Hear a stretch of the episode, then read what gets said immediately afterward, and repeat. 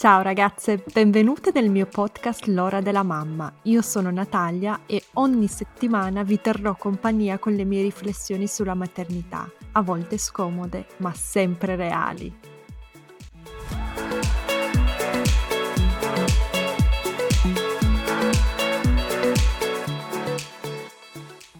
Ciao ragazzi, oggi con me ho Serena Camillo, psicologa psicoterapeuta specializzata in sessuologia, ma non parleremo di sessuologia o di sesso, parleremo di molestie. Oggi è il 25 novembre ed è anche la giornata internazionale per l'eliminazione della violenza contro le donne. Ciao Serena, ho detto bene? Ciao Natalia, sì, sì, sì, hai detto benissimo. Cosa significa questa giornata? Beh, questa è una giornata molto importante per tutti tutti e per tutte perché dobbiamo portare avanti ancora tante, tante battaglie e tante sono state sicuramente già vinte, altre ora c'è, c'è da lavorare, quindi il fatto di avere una giornata è positivo perché è anche un modo per fermarci tutti quanti a riflettere su alcune tematiche, come stiamo facendo oggi in realtà io e quindi uh, cosa sono le molestie? Soprattutto tu come hai iniziato a, a interessarti di questo argomento? Non ti sei svegliata una mattina e hai detto ah oggi voglio parlare di molestie, giusto? C'è stato un processo diverso? Sì, sì, sì, in realtà nasce perché anni fa eh, ho fondato insieme a delle colleghe nella mia città un, eh, un'associazione che si occupa proprio di donne e in particolar modo di, di, donne vittime di violenza. In realtà nasce proprio come un'associazione per le donne, poi mano a mano, in base alle richieste che giungevano a noi, ci siamo specializzate e formate e quindi eccoci qui a, a parlare di molestie, di violenze e a trattare questo, questo, tipo di utenza. In questi anni quindi hai conosciuto tante donne che sono state vittime di eh, violenza, molestie, eccetera. Dico bene? Sì, sì, assolutamente. Tantissime, tantissime donne eh, si sono rivolte e si continuano a rivolgere al nostro servizio e a tutti i servizi. Basti pensare al, al numero antiviolenza. No? Anche durante i mesi eh, del, del, lockdown e della, della pandemia è stato casato di, di, richieste. Certo, io sto leggendo un dato qua e dice il 78% delle donne sono state vittime di molestie in luoghi pubblici. Che cosa sono le molestie? Allora, sicuramente eh, le molestie vanno considerate un po' come quei comportamenti indesiderati eh, capaci di generare poi sensazioni di fastidio, di insicurezza, di forte disagio nella, nella persona che le, che le subisce, che le riceve. Quindi è una molestia sia un, un contattorio non gradito, eh, ma anche una carezza, ad esempio, eh, o essere fissati in luogo, in luogo, pubblico, o ricevere dei commenti, eh, anche degli apprezzamenti relativi all'aspetto fisico, o anche quello che viene chiamato catcalling. Eh, che è una tipologia di model- molestia stradale e che ha a che fare con tutta quella serie di apprezzamenti, commenti o anche fischi mm-hmm che alcuni sconosciuti si sentono in diritto di rivolgere alle donne. E che effetto ha questo catcalling, per esempio, sulle donne? Cioè, io so bene che effetto ha su esatto. me, ma vorrei chiedere anche a te, alle donne che hai conosciuto tu. È, è sicuramente un vissuto condiviso quello di eh, provare improvvisamente paura, di sentirsi arrabbiata, di sentirsi sporca, di sentirsi inutile come un oggetto e che, a cui può essere detto qualsiasi cosa e anche in colpa, perché subito ci si comincia a, a chiedere se in effetti magari ci si è vestiti in modo poco opportuno o non so, a darsi, a darsi appunto la colpa di aver ricevuto, eh, per aver ricevuto eh, quel, quel, fischio o, quel, o quell'apprezzamento. Quindi capiamo bene come eh, delle volte viene fatta un po' di polemica rispetto al catcalling inteso come, come se fosse un complimento. E capiamo bene che eh, il complimento oggettivo non esiste, dipende sempre dalla relazione che abbiamo. Se io l'ho vissuto in quanto tale, quindi una donna che si sente così e che prova paura, che è arrabbiata, eh, che si sente in colpa e sporca, insomma è abbastanza lontano da quello che possiamo eh, intendere come complimento. Certo, eppure anche gli uomini più giovani, ancora oggi vorrei dire, si sentono, come hai detto tu, in diritto di fare questo tipo di apprezzamenti. Io dico, cioè in me crea una reazione proprio di rabbia, di uh, non mi sento come dicevi te sporca o in colpa, ma mi sento molto arrabbiata. Quindi quando mi succede divento anche aggressiva, cioè vorrei proprio e mi, mi, mi cambia proprio l'umore, mi arrabbio, divento proprio non so come dire, mm-hmm. una specie di un po' attaccabrighe, vorrei andare a insultare la persona in questione. Sì, capisco. È possibile che, che, ci si possa sentire anche totalmente al contrario, nel senso che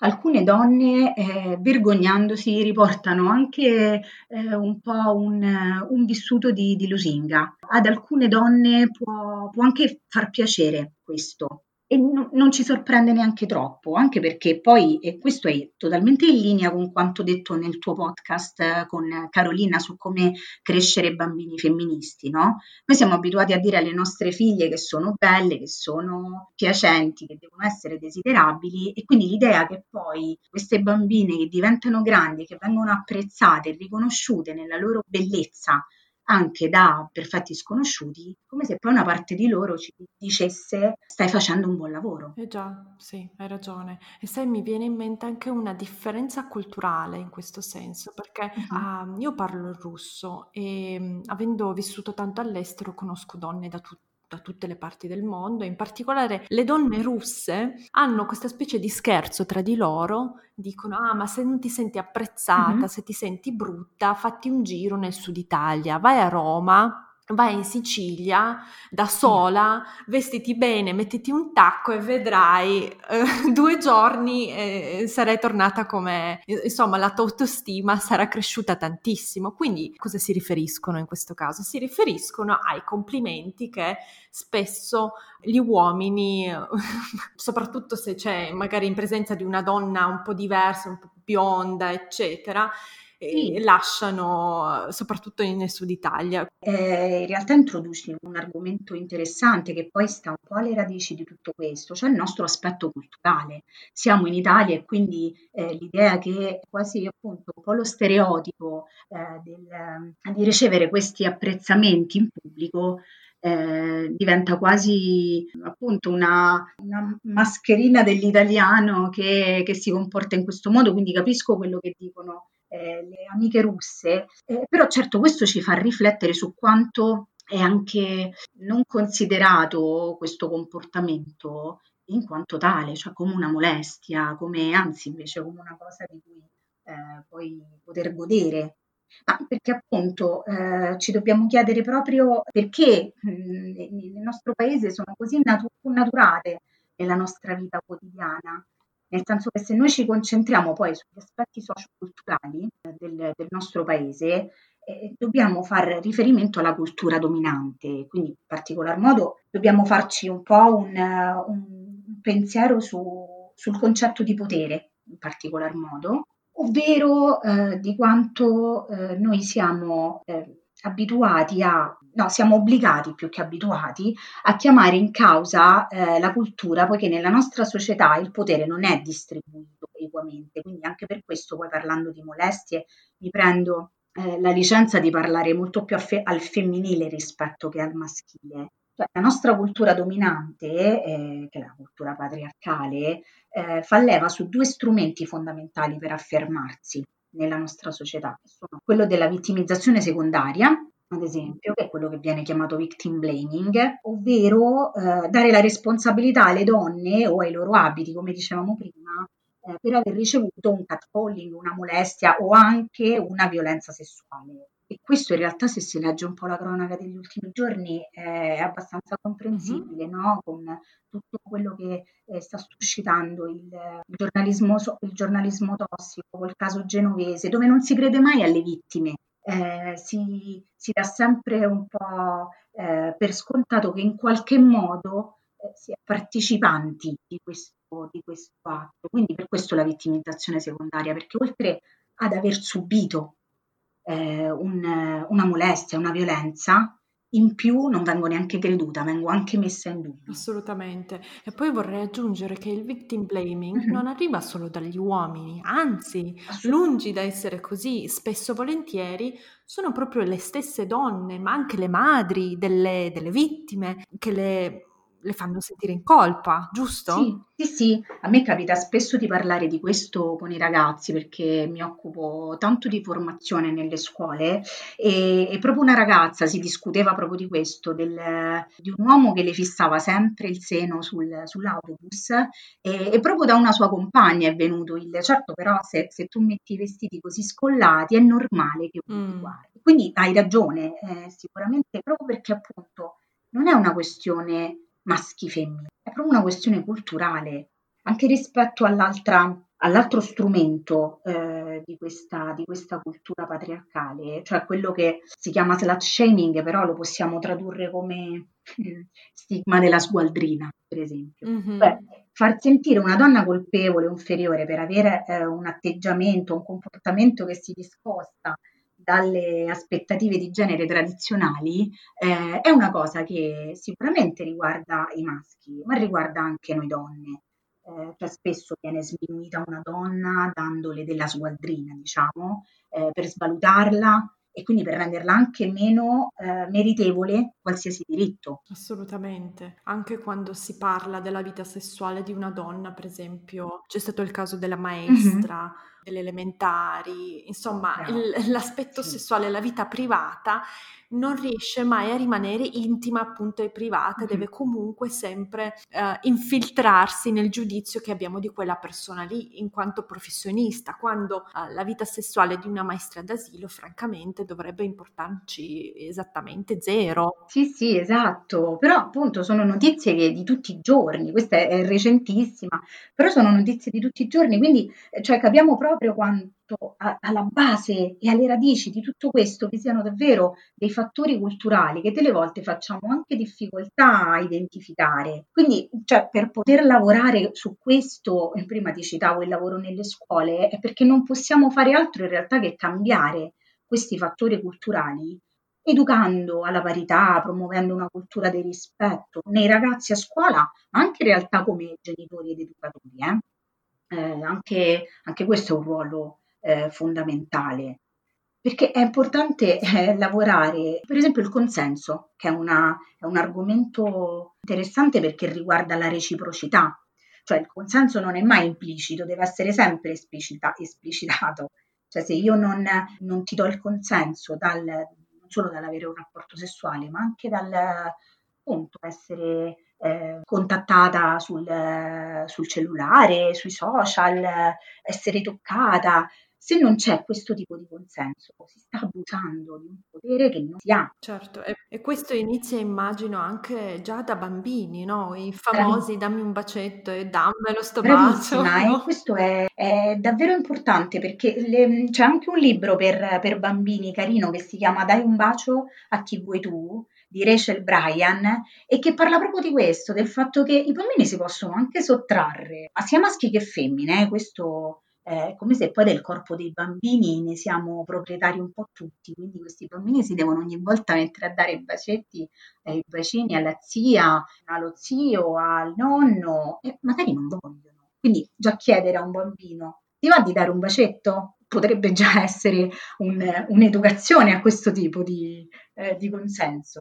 Assolutamente, tra l'altro stavo pensando che forse una delle poche cose positive del Covid è che non c'è più. Esatto, esatto l'ho pensato anch'io. Non si chiede vero, più, anzi, io a mia figlia non mi ricordo l'ultima volta che le ho detto ah salutiamo con la mano qualcuno, cioè ormai finita, quell'era è finita. Bello, quello ci siamo liberati forse di un qualcosa di interessante. Poi mh, mm, è sicuramente vero, cioè, ci ridiamo e ci scherziamo, però è vero, eh, è importante che i bambini abbiano eh, fin da piccoli la consapevolezza che sono loro a dover eh, e a poter decidere che se sì succedono delle cose, se no queste cose non succedono perché l'altro rispetta il mio no. Questo vale per tutti, anche per cioè, il fatto che per esempio il consenso possa cambiare. Certo è una cosa che è difficile da, da, da, far passare, cioè che il mio ok iniziale può, può cambiare succedere che una donna, eh, anche che, che, sta avendo un rapporto con un uomo, mm-hmm. inizialmente c'è consenso, le va, e poi a un certo punto non le va più. È, è lecito, non è, non è, un sì inciso sulla pietra eh, che, che, appunto è indiscutibile, ormai non, non si può più eh, tornare indietro. Sì, anche all'interno di una relazione stabile, un matrimonio giusto? Assolutamente, quello eh, mi fa pensare al, alla difficoltà nel far passare anche il concetto del, della violenza sessuale all'interno del matrimonio. Questa è una cosa che, eh, che è proprio complicata da, da passare appunto alle, alle, donne, che non è detto che dato che è, è tuo marito tu debba per forza dire di sì ogni volta. E se, e se lui abusa di te perché tu avevi detto no, quella si chiama violenza sessuale, pure se, se il tuo abusante. Certo, ma come farlo capire? Perché noi siamo abituati a sentire del dovere matrimoniale, no? E come si fa, come si fa a cambiare questa concezione? Sicuramente appunto è importante eh, educare sia i maschi che le femmine, non solo a questo consenso, ma in realtà anche al rispetto, al rispetto dell'altro in senso generale, perché crescere delle ragazze che sanno, a parte che conoscono questi temi,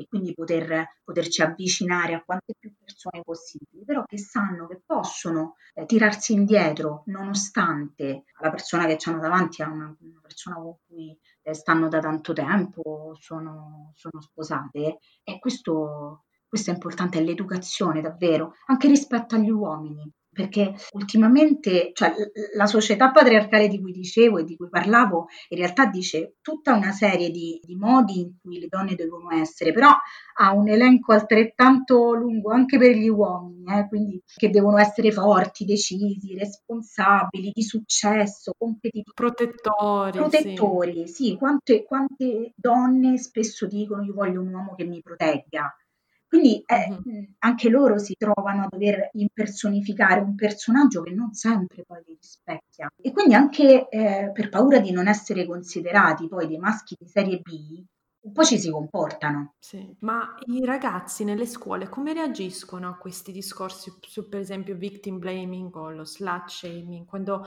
parlate con i ragazzi di, del fatto che una donna, una giovane donna può vestirsi come vuole questo non, non indica un suo consenso a proprio a nulla, come reagiscono? Beh, fanno, fanno un po' di, di, difficoltà inizialmente, perché appunto arriva prima sempre il, quello che è, più, che è, più, facile, lo stereotipo. Noi ci aggrappiamo a tanti stereotipi perché ci mettono nella condizione di dover farci un'idea sulle cose. Quindi eh, loro già sono eh, totalmente inseriti, hanno totalmente già acquisito tutta una serie di stereotipi e quindi il lavoro con loro è proprio quello del farli riflettere ad esempio, rispetto alle, alle donne, alle ragazze, eh, rispetto a che cosa sperimentano eh, ogni giorno le donne, quindi l'idea che eh, se la notte devo andare a riprendere la macchina in un parcheggio isolato e dietro mi cammina un, uh, un uomo, subito vado in allarme, vado in apnea, cerco magari il telefono, provo a fare una chiamata finta se qualcuno non mi risponde,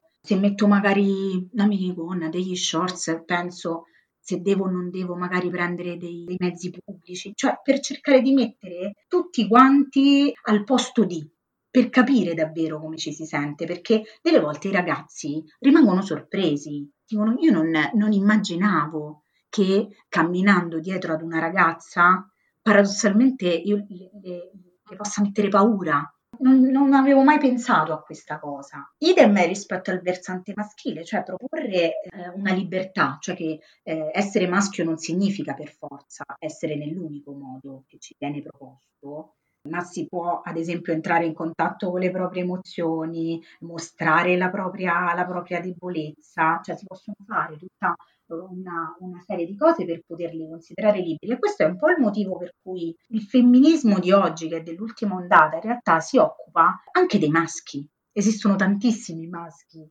femministi, che so che sembra quasi un eh, paradosso, però in realtà è così, cioè il, ormai il femminismo separatista, quello appunto che escludeva gli uomini, ha fatto un po' il suo tempo, invece la nuova ondata include gli uomini e li tratta da alleati, mi viene in mente eh, Lorenzo Gasparrini, che ha scritto anche un libro molto bello sugli uomini, perché gli uomini dovrebbero essere femministi, e che parla proprio di questo, del fatto che non tutti gli uomini sono colpevoli di quello che accade, però tutti ne sono responsabili, cioè per cambiare il proprio modo di vedere le cose. Quindi per tornare un po' alla tua domanda, come, come può eh, cambiare qualcosa, come si può educare eh, per arrivare a far sì che nessuna donna venga eh, abusata sessualmente dal proprio marito? In realtà facendo leva su entrambi i generi, sia sulle donne e sulla consapevolezza di poter dire no, ma anche sul, sugli uomini del non, non dover affatto arrivare ad una condizione di abuso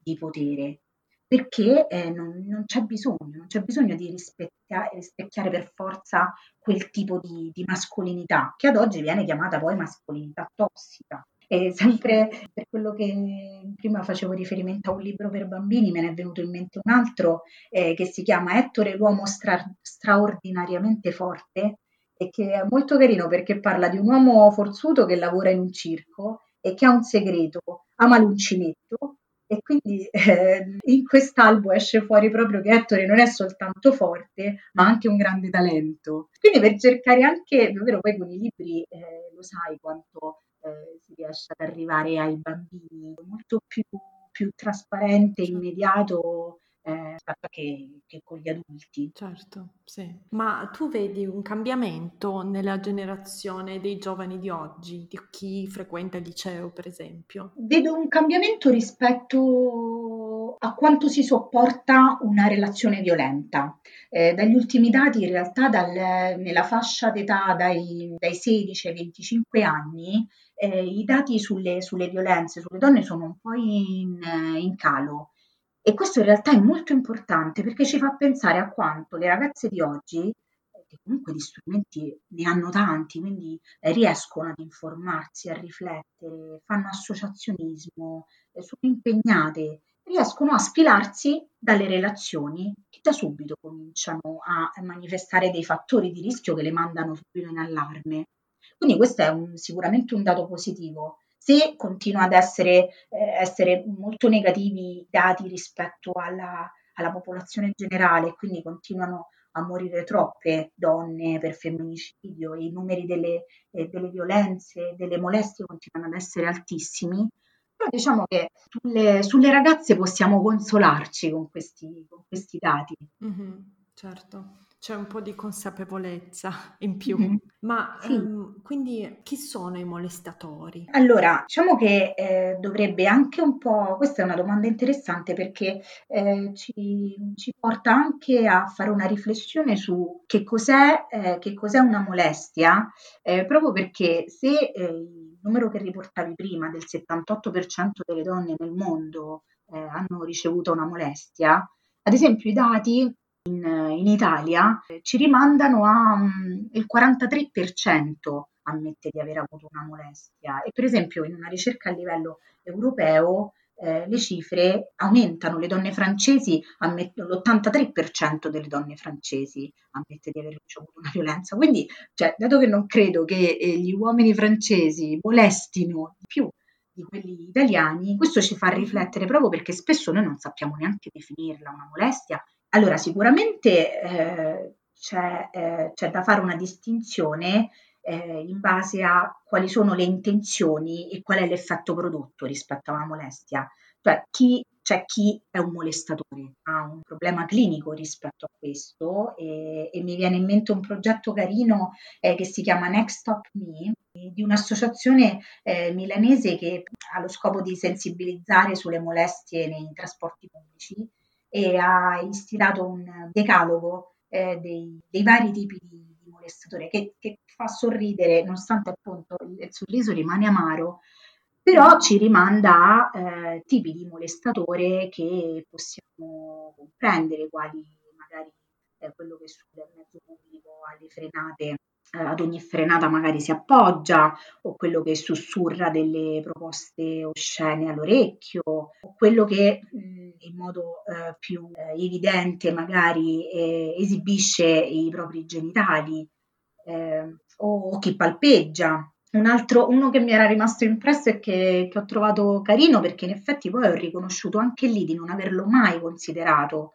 eh, come un, un, evento da prendere in considerazione è il, il pole dancer, loro, loro, lo chiamano, cioè il segugio di dita e di mani che intorno al palo per tenersi sui mezzi mm-hmm. pubblici eh, accarezza o tocca le mani, solo per sperimentare poi magari anche un contatto, e però appunto eh, in quel caso non lo dobbiamo definire come un molestatore. Quindi eh, adesso tantissime persone diranno, ah ok, allora io sono stata molestata tantissime volte, perché è così. Sì. Ma sai, mi è venuto in mente anche un brutto momento. Io ho preso il Pullman 29, chi di Torino lo conosce, per tanti anni per andare al liceo, Sì. 5 anni, e mi ricordo che c'era questo signore, quindi io avevo dai 14 ai 19 anni appunto, e c'era sempre, spesso, questo signore che si masturbava sul pullman. Cioè, proprio mostrava i genitali ed era un- una situazione assolutamente imbarazzantissima, e brutta, anche perché era un signore vestito molto bene, con un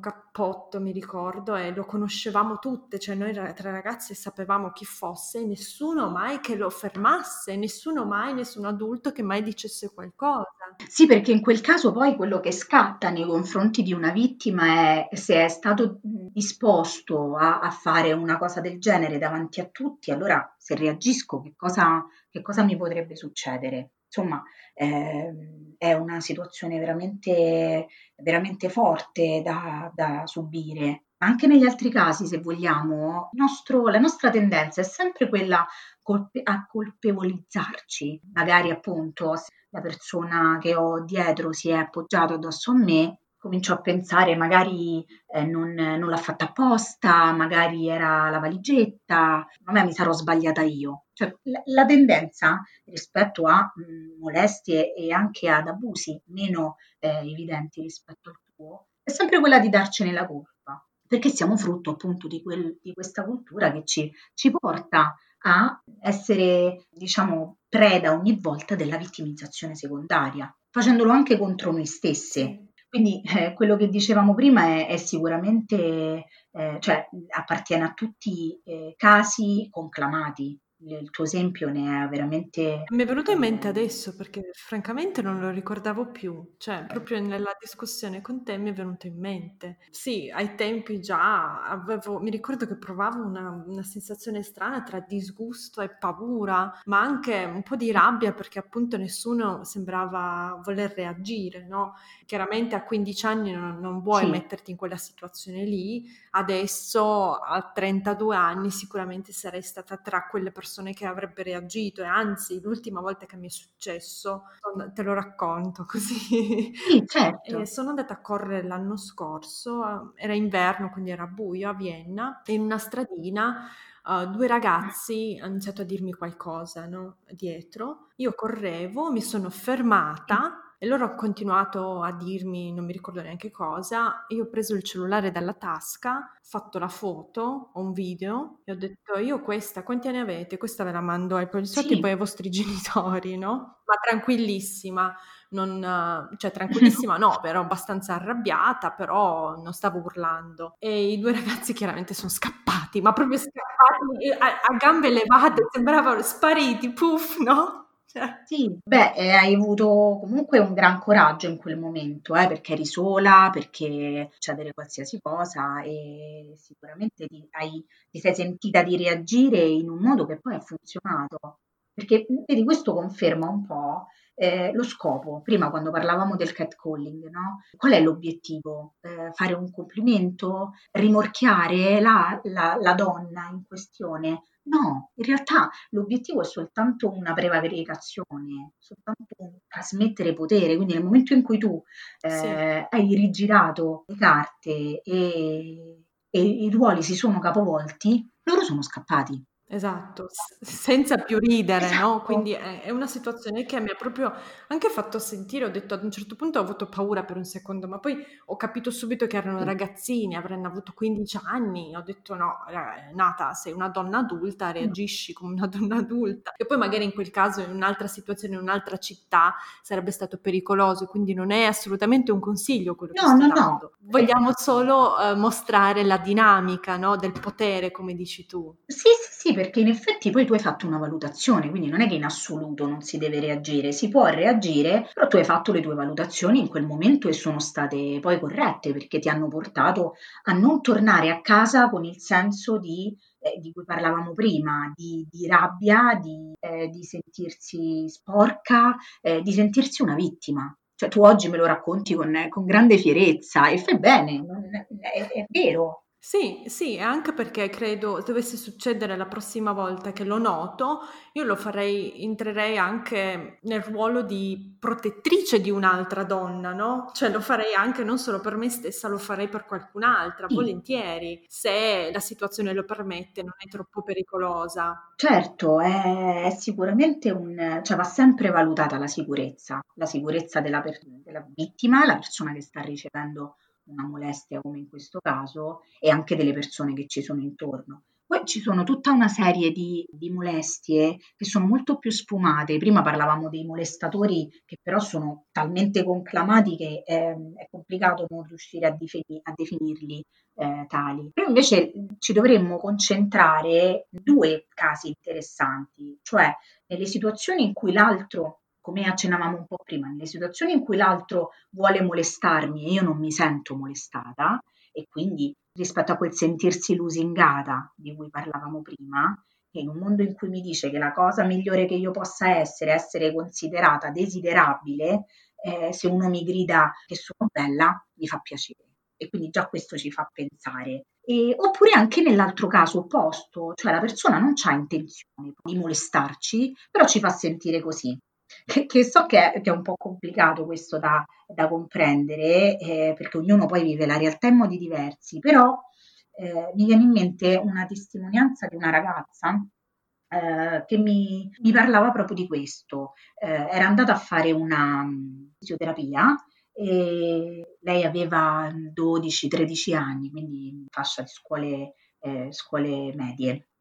E il fisioterapista eh, le, ha, le, ha, detto eh, che aveva proprio delle belle cosce, un signore di 50 anni, quindi. E, lei è tornata a casa, eh, ovviamente è passata una bruttissima ora di tornata a casa, non sapeva come dire ai genitori, insomma, fatto sta che non ha più continuato, ovviamente. Però questo ci fa un po' riflettere sul fatto che in realtà possiamo anche pensare che quel signore, il fisioterapista, non aveva l'intenzione veramente di molestarla, non, non ha fatto altro poi beh, per essere fraintendibile in qualche modo. Quindi questo ci fa pensare quanto in realtà è possibile che eh, le azioni sono talmente frutto della cultura di appartenenza che uno fa qualcosa e non si mette nei panni dell'altro, non comprende quanto l'altro, una ragazzina, davanti al, hai delle belle gambe, eh, possa viverlo giustamente come un atto molesto va sempre condannato il comportamento, non la persona in generale. Quindi non è il fisioterapista è un molestatore, il fisioterapista eh, ha avuto un comportamento molesto. Però. Sì, hai ragione. Guarda, ti racconto un'altra storia. Sembra che... Questo è proprio recente, sono andata dal mio ginecologo e è una persona che conosco ormai da quattro anni perché mi ha seguito durante la gravidanza, eccetera. Uh, conosco a livello professionale, cioè vado da lui in qualità di mio ginecologo e l'ultima volta al controllo mi ha detto una cosa stranissima, cioè io non, non, l'ho assolutamente vissuta come una molestia, cioè mi è sembrata una cosa proprio neutrale, tranquillissima, però mi ha detto una cosa simile al... Uh, Ah, però signora Levinte, il suo seno è rimasto bello, cioè ha una bella forma, neanche bello, ha detto è rimasto di una bella forma anche dopo la gravidanza e l'allattamento. No?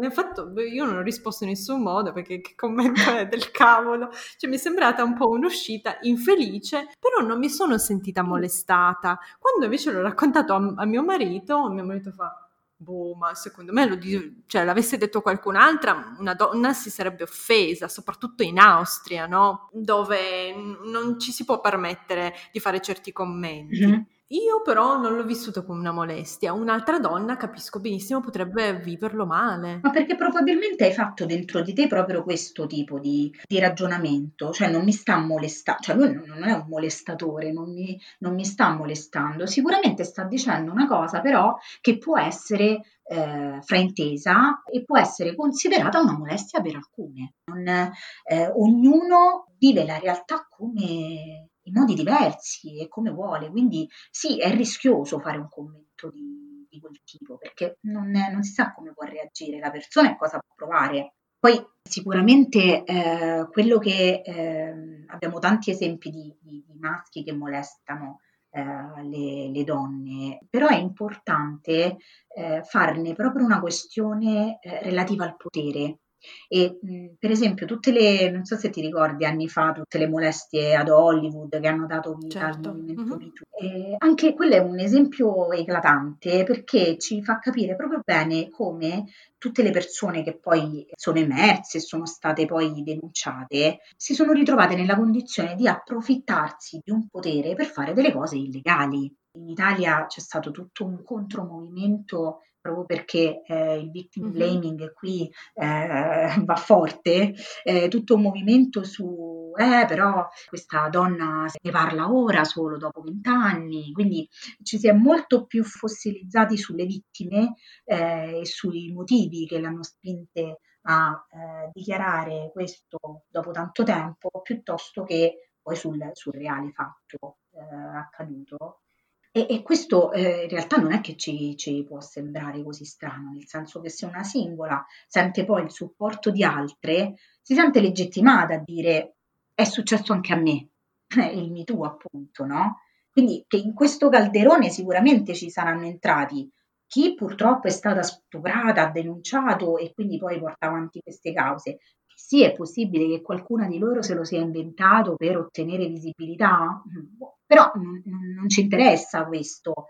Ci interessa in realtà chi lo, face, lo sapeva, eh, che andando nella camera d'albergo del regista avrebbe ottenuto la parte solo se, e ci interessa chi lo sapeva e l'ha fatto certo. lo stesso, perché è fatto sia di quelle donne che ritengono eh, che del loro corpo ne fanno quello che vogliono e quindi concetto di intimità è un concetto discutibile e io faccio come mi pare.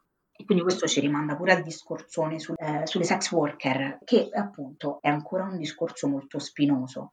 Mm-hmm. Eh, però poi c'è pure tutta l'altra parte delle donne che hanno detto un sì falsato da dinamiche più complesse a cui eh, sarebbe banale dire certo però potevi dirgli di no. Quindi veramente ci fa pensare questo, quanto non è una roba tra uomini e donne, tra Marte e Venere, ma, ma proprio una questione di potere. Anche il bodyguard di Mariah Carey, la, eh, Bravissima, la... stavo pensando proprio a lei.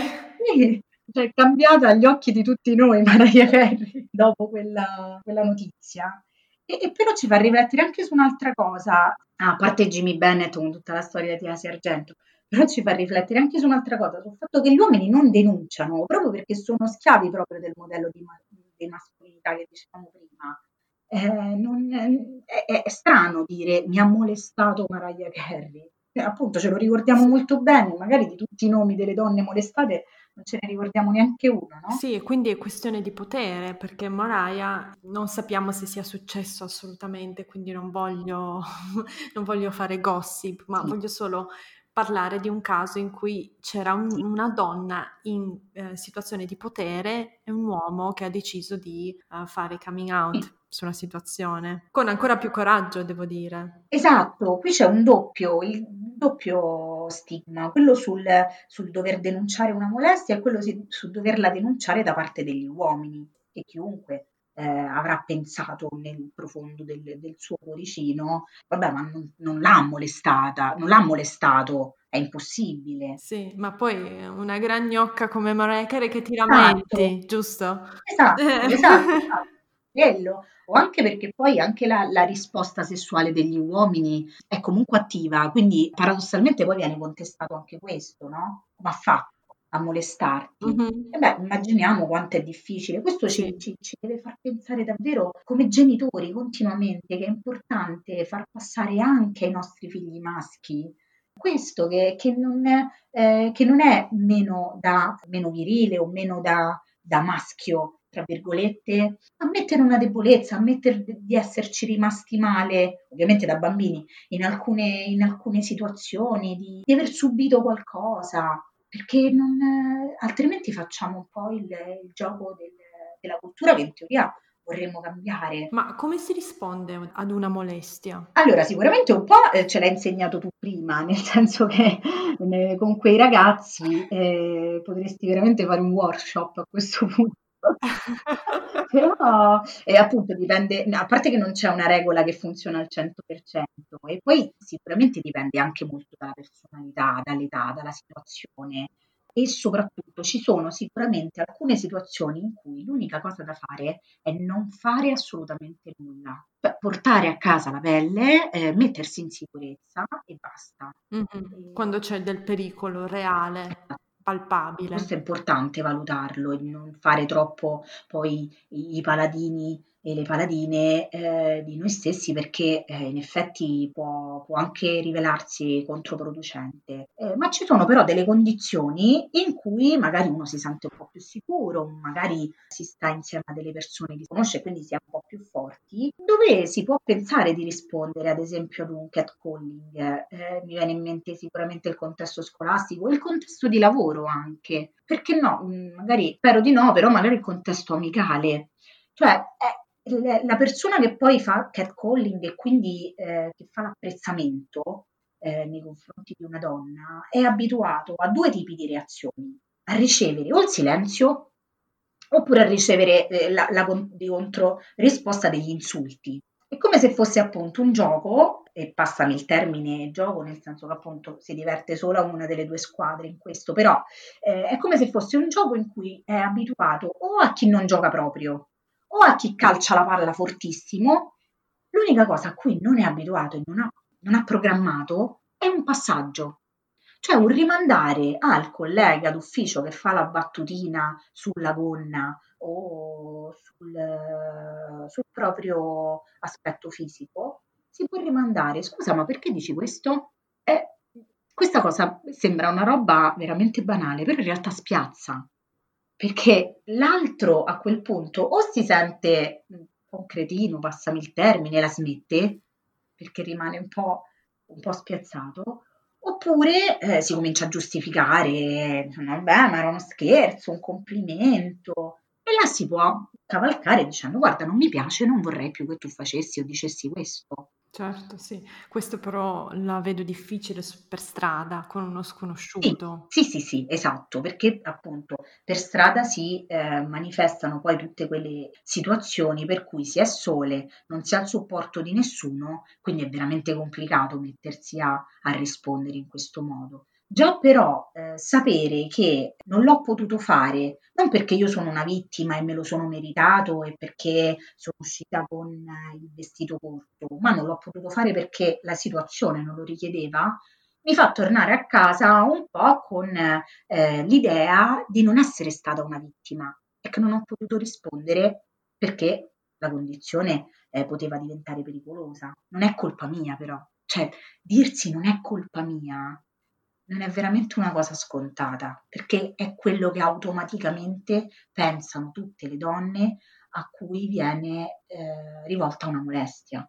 E invece se ci trovassimo ad essere testimoni di una molestia, come reagiamo? Eh beh, sicuramente su questo noi possiamo fare tanto come testimoni e come spettatori, perché se sicuramente eh, possiamo fronteggiare questo fenomeno con l'educazione nelle scuole, con, eh, potendo rispondere qualora la situazione lo, lo permettesse, eh, di sicuro non, non, è consigliabile fare come in Giappone, non so se sai che in Giappone hanno fatto dei vagoni della, dei treni e delle metro distinti tra maschi e femmine, proprio perché il problema era dilagante. Ma dai, non l'ho mai sentito. Sì, sì. Uh-huh. E, e, quindi questo ci fa pensare come eh, paradossalmente è come se poi lo, lo, Stato ammettesse che l'unico modo è separarli i maschi dalle femmine, non, giustificando quasi poi il fenomeno, no? Quindi magari le, le, non, non seguiamo il Giappone, ma quello che invece potremmo fare è sicuramente trovare noi che assistiamo ad una molestia il modo per intervenire. Perché tutti noi sappiamo che le molestie poi sono un atto grave, però quando assistiamo spesso eh, proviamo disagio, eh, guardiamo dall'altra parte. Paradossalmente, se una persona cade davanti a me per strada, mi viene distinto aiutarla a tirarsi su. E questo però non accade nel momento in cui magari vedo sull'autobus un, eh, un uomo che sussurra delle cose insistentemente a, ad una donna. E, e il mio non fare nulla, un po' per paura di peggiorare le cose, un po' perché magari si pensa, vabbè, magari è innocuo, non sta facendo nulla di male, o magari per quello che viene un po' chiamato effetto spettatore, cioè se non reagisce nessuno e se nessuno dice niente ci sarà un motivo, mm-hmm. questo non fa altro che amplificare totalmente il trauma, perché noi col nostro silenzio eh, andiamo a confermare che quello che sta accadendo va bene, è, è quello che dicevi tu rispetto alle persone sull'autobus. Nessuno ha preso le distanze, nessuno è intervenuto nel farti passare da adolescente che quello che stava accadendo era una roba sconvolgente e drammatica.